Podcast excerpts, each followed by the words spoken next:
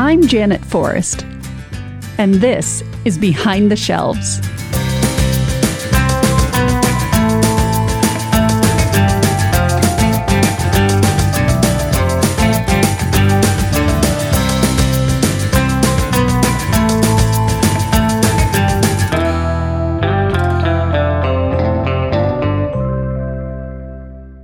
The first time I went to the Athenaeum was on a short trip to the island in 2003 or maybe 2004. I wanted to research the history of the Star of the Sea hostel in Surfside, where I was staying. I can't remember now who helped me, but I know it required a trip up to the reference department in the Great Hall. I found the information I was looking for, thanked whoever helped me, and I went on my way. Since then, I haven't given much thought to the reference department. Even after three years as an employee at the Athenaeum, I am still not entirely clear what those folks are up to all day. I know they manage the laptops available to the public. They make sure the software is up to date and working properly. Occasionally, I see them helping an individual find something. But what kinds of things do people come in looking for? I get that the staff tracks down information and resources, but how do they know where to look? And how do they know which resources are the right resources?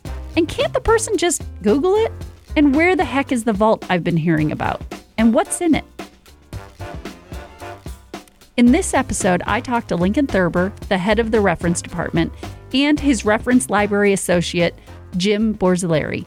I want to see if I can finally get to the bottom of what they do. I started by asking Jim how he would define reference. Reference is reference materials are those that are not necessarily uh, they're sort of hmm, let me think about damn that's a good question. Let's try again. Can you tell me what kind of books and items people find in the reference department? Uh, reference materials are those that are not meant to be timely in the sense of it's not a book or a movie that just came out even on a specific topic. It's something that's meant to sort of endure. So this is where dictionaries, encyclopedias, and other ref and other books that just contain statistical information tend to live.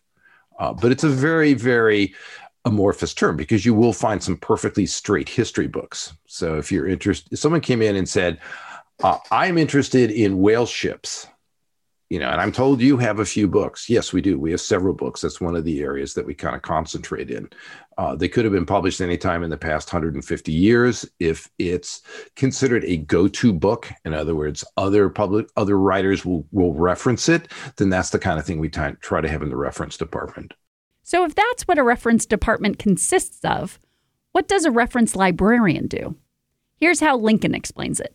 I think a reference librarian is sort of your guide. You have this question in your mind, whether that being like, you know, how far is the moon away from the earth or uh, what exactly is a carbohydrate or, or you know, or um, I remember this poem. And so the reference librarian is there to be sort of your guide. You have, you have the question and they want to lead you to that answer. And in some cases, um, we can give you the answer directly, but in so many cases, we want to bring you on that journey, not only just to have you find the answer for yourself, but also to see how we go about it. What is it? The uh, if if you give a man a fish, he eats for a day. If you teach a man to fish, you know he he eats for a lifetime. I think part of being a reference librarian is is teaching people how to fish. Maybe you're thinking what I'm thinking. What about Google? Isn't Google a faster, more efficient, all encompassing reference librarian? Here's Jim again. That is a very good question. And it's one that we ask ourselves almost every five minutes. Because you look at it and you say, well, we've got these books, and sometimes a new the new editions for a year will come in, and you ask yourself, as you pull out the old ones, it's clear that no one's looked at them.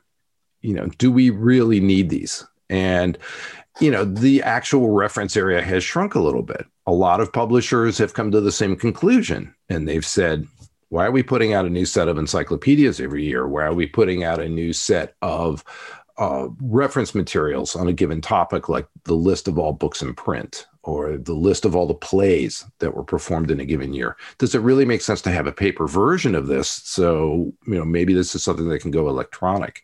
And yeah, I, I think the answer for many people and that we've concluded to is if it's online uh, and it's readily available, then yeah, that's not something we need. But there's sort of the key word because a lot of times this information goes behind a paywall.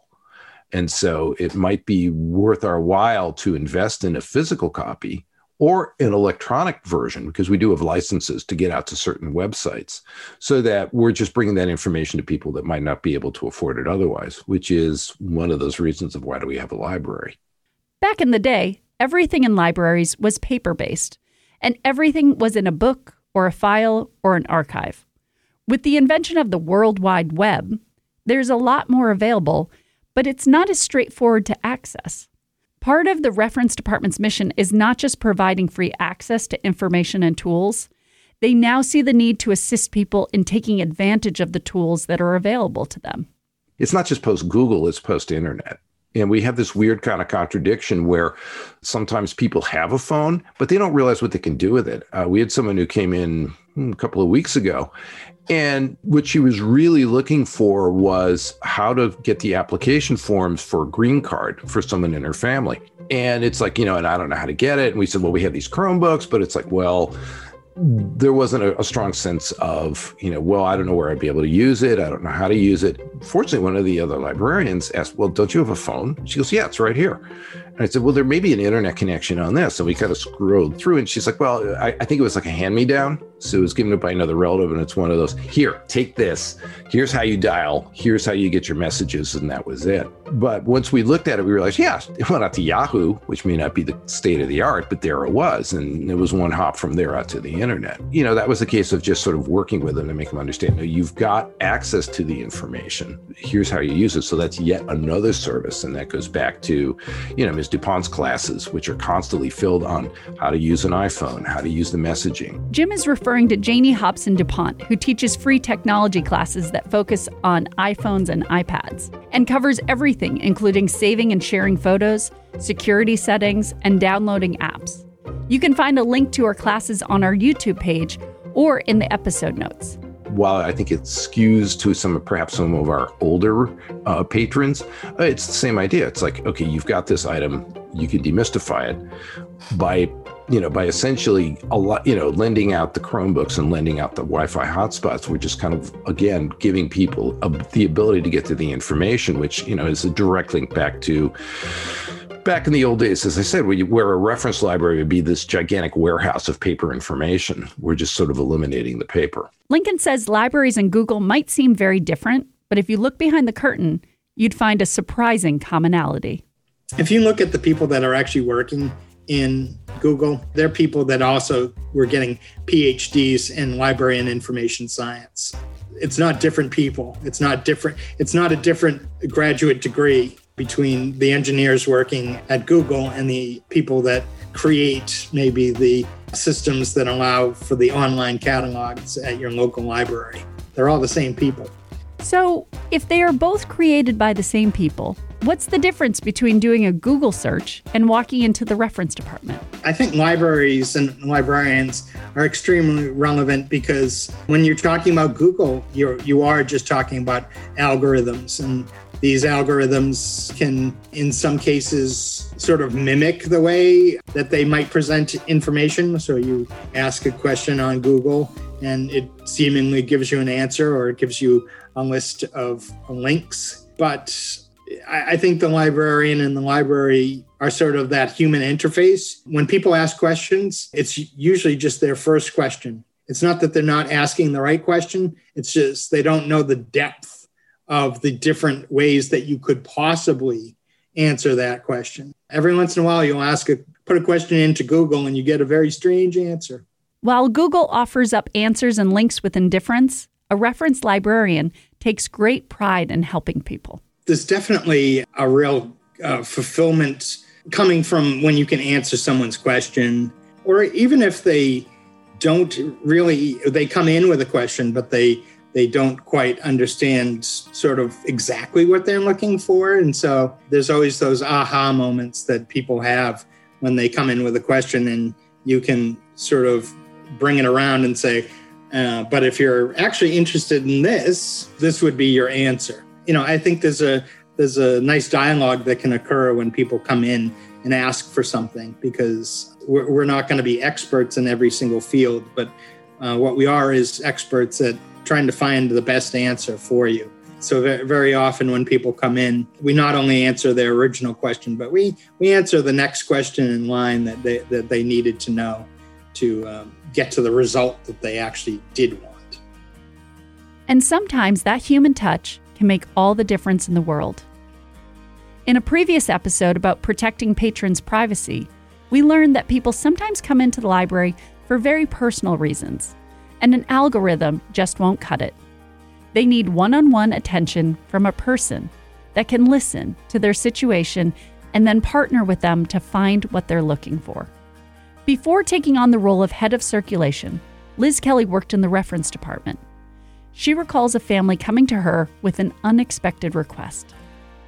A group that came in and they needed assistance with um, typing up basically a, a eulogy for a funeral that they were going to. And that was really something that I wasn't expecting anybody to ever come in asking about. You know, they were in a group and it, it was really important to them that they had a way to sit down and be able to do that. But they also wanted to use some of our reference materials and historic materials to kind of add some life to it and give some background the person that they were referencing. And it was really touching to see that they really appreciated that we took our time to like sit with them discuss it, work through what they needed. And it wasn't something I ever expected to have to talk with someone about or, or have them come to us asking for. But I thought that was really special because it was touching that they were kind of being open with us about what they needed. And yeah, it was nice to sit down with a group of people who were going through a really difficult time and allowing us to be part of that in a way and, and help them. And I'm really glad that they left feeling like they were successful in that. There's no doubt that search engines like Google have made tracking down information phenomenally easier for the average person. But our reference staff can go the extra mile when the search results come up short. One of the other advantages of the modern library is if there's a book out there somewhere, we'll get it for you. You know, if there's a recording, if there's a movie or a play, we will find it for you. This is where Lincoln's true skill as a reference librarian who has actually been trained as one comes into play. He can go get something that might exist in a single branch in Texas somewhere. He will find it for you. Jim says day to day requests run the spectrum from leisurely curiosity to urgent necessity. Someone uh, a while ago was asking about the Nantucket Yoho because they had gotten a paper copy of a poem that someone had written about the Yoho. And there was one line that was blurry and they were trying to translate, but they couldn't read the blurry line. You might be thinking, Yoho? I also had never heard of the Nantucket Yoho. According to the legend, the Yoho is a mythical creature said to let out a mournful cry on cold, foggy nights. The story has long been associated with Tuckernuck, a small island off of Nantucket. So the query about a Nantucket yoho was something new to Jim. Okay, that's an interesting question. Is it earth shaking? No, but I was able to go out and you know find an answer and send back a version of a poem and said, okay, there's more than one version. It might be this one. And I guess it met because I got to thank you a little while later. There could be something like that. The next person that come in, it could be some really critical. They need to get access or get in front of some social service agency. How do they do it? Or there's some deadline they're working under. There was one where someone, I've forgotten what family it was, but they would be in line for a grant for their for their kids' college education if they can claim ancestry, but they can only trace the ancestry to a certain point. I was able to sort of fill in the gap and say, okay, what's that person's name? Okay, well, they're here and they're here and they're here. And oh, by the way, if you need more information, you know, the Barney genealogy site is a little biased in terms of who they include, but it's got lots of your family. So you can go back and look on that, and that's online. And here's where you get to it. And if you have any questions about getting through to that site or how it works, by all means, let us know. So that was yet another case. So, you know, the genealogy can cover a lot of different directions. And it's not just oh they're interested in genealogy. It's like yeah sometimes there's there's a good reason for it and they need to know something. Lincoln and jim sometimes partner with the circulation staff to track down the perfect book or item that will have exactly what the patron is looking for. This is laura pless friedman from adult circulation. A couple weeks ago there was an artist on the cape and she was doing a mural on somebody's wall in a, in a summer house. And she needed to know what, what the docks looked like during the whaling time period, what color they were, and what kind of hardware they had. So I know the Nantucket collection fairly well. And between Jim and I upstairs in reference, we were able to get her a couple books. And he actually emailed her some, you know, just a photocopy or he photocopied it and then emailed it to her of different ship scenes. So I think that was helpful. And she, you know, she wasn't going to be able to come over here, but she thought, oh, we need whaling, you know, whaling voyage scenes. So she thought of us. So that was nice. And it's not just tracking down books and articles. You might be surprised by all the different situations the reference department can help people with well, this might not occur to everyone, but you know, the the reference department is there not just to answer you know your questions about literature or answer your questions you know for uh, middle school science project, but you know, uh, more of your practical everyday questions too. You know, we live in the modern world. We live with smartphones and computers, and so uh, I think some people are are kind of surprised that you know if they complain about like how their printer isn't working or how, how they can't get their cell phone to quite attach to something that we'll just say, oh, you know, hand over your phone and I can I can help you with that, or I can you know download that onto your phone for you. Uh, for a number of years a, a, woman would come in and every time she got a new cell phone she needed to uh, download some apps onto her phone. I think after the first time she learned that when she got a new cell phone, she could just come in and uh, we would help her download the apps that she might use on the phone. So some of those apps might be just like for reading books or, or things like that. But, you know, some of they could be really anything. If they say they want this app on their phone, we can help them navigate and, and put it on the phone for them. If they say, oh, my, my printer's not working at home, I can ask them questions like, "Oh, is it a Wi-Fi printer? You know, have you tried resetting your Wi-Fi to make it work again, or something like that?" Sometimes I think people come in with like problems or something, and they didn't even really think about asking somebody at the library, you know, what to do with it. Like anywhere, there are limits to what our staff can provide. When Liz worked in the reference department, she occasionally had to set some boundaries.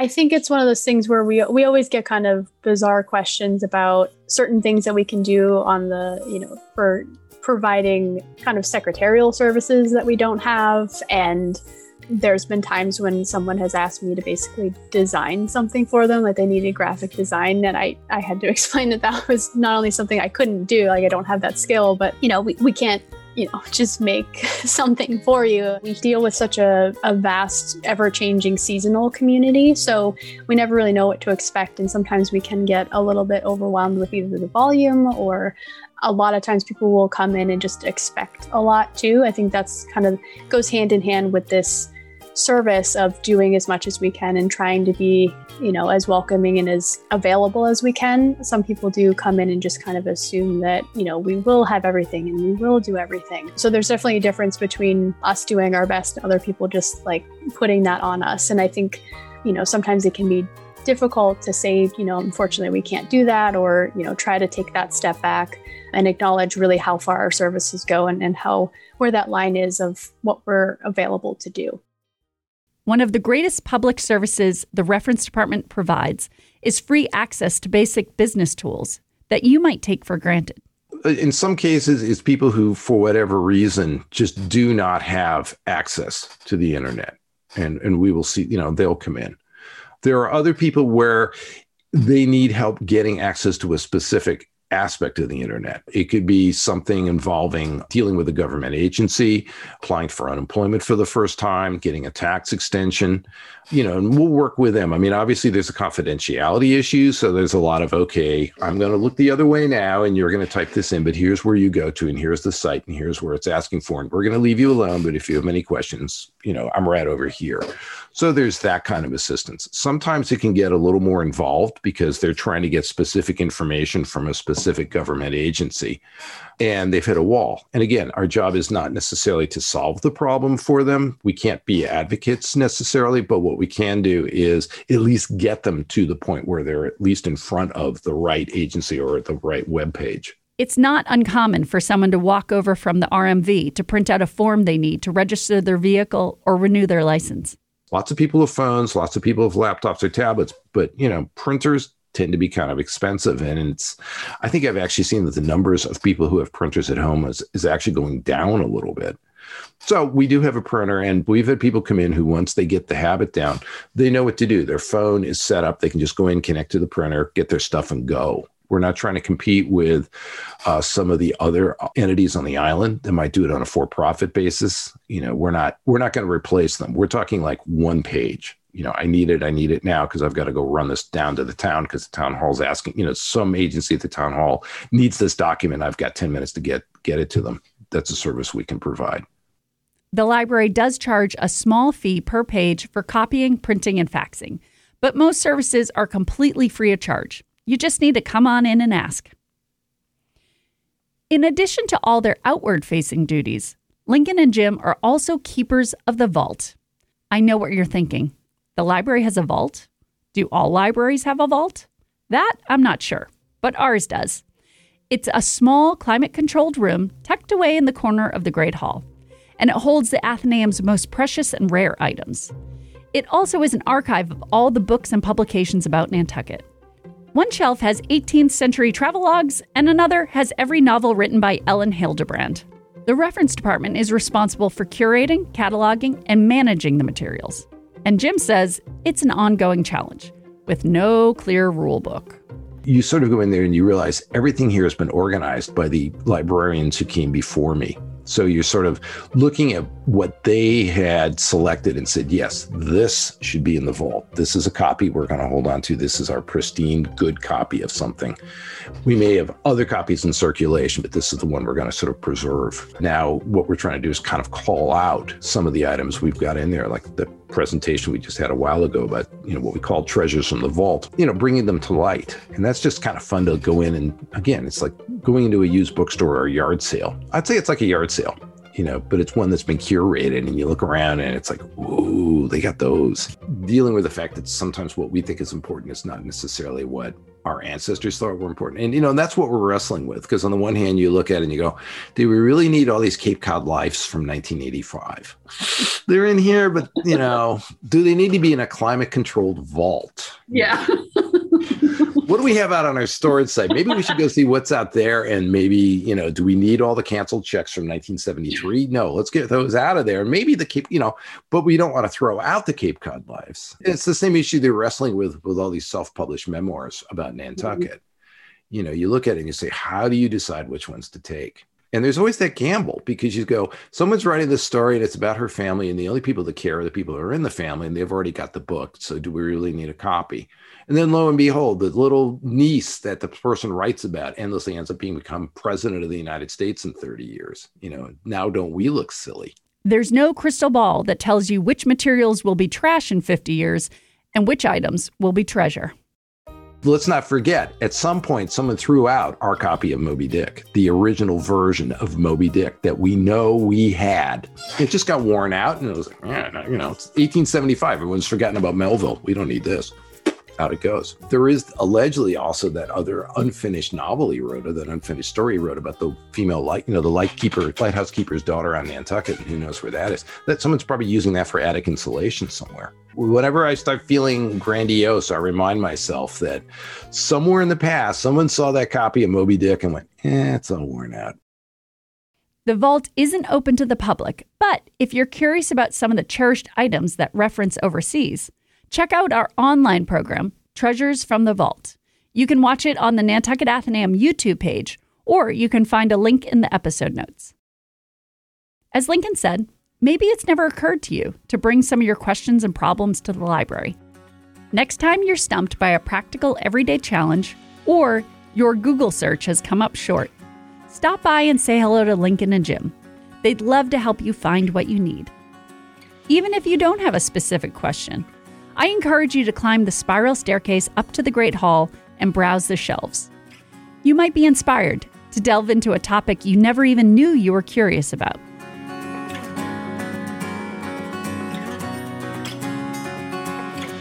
This has been a production of the Nantucket Athenaeum. It was written, edited, and narrated by me, Janet Forrest. Special thanks to the Athenaeum staff members featured in this episode Jim Borzilleri, Lincoln Thurber, Liz Kelly, and Laura Pless Friedman. The Nantucket Athenaeum is located at 1 India Street in Nantucket, Massachusetts. We'd love for you to come by and say hello. You can visit our website at nantucketathenaeum.org. Join me again next week when we take another look behind the shelves.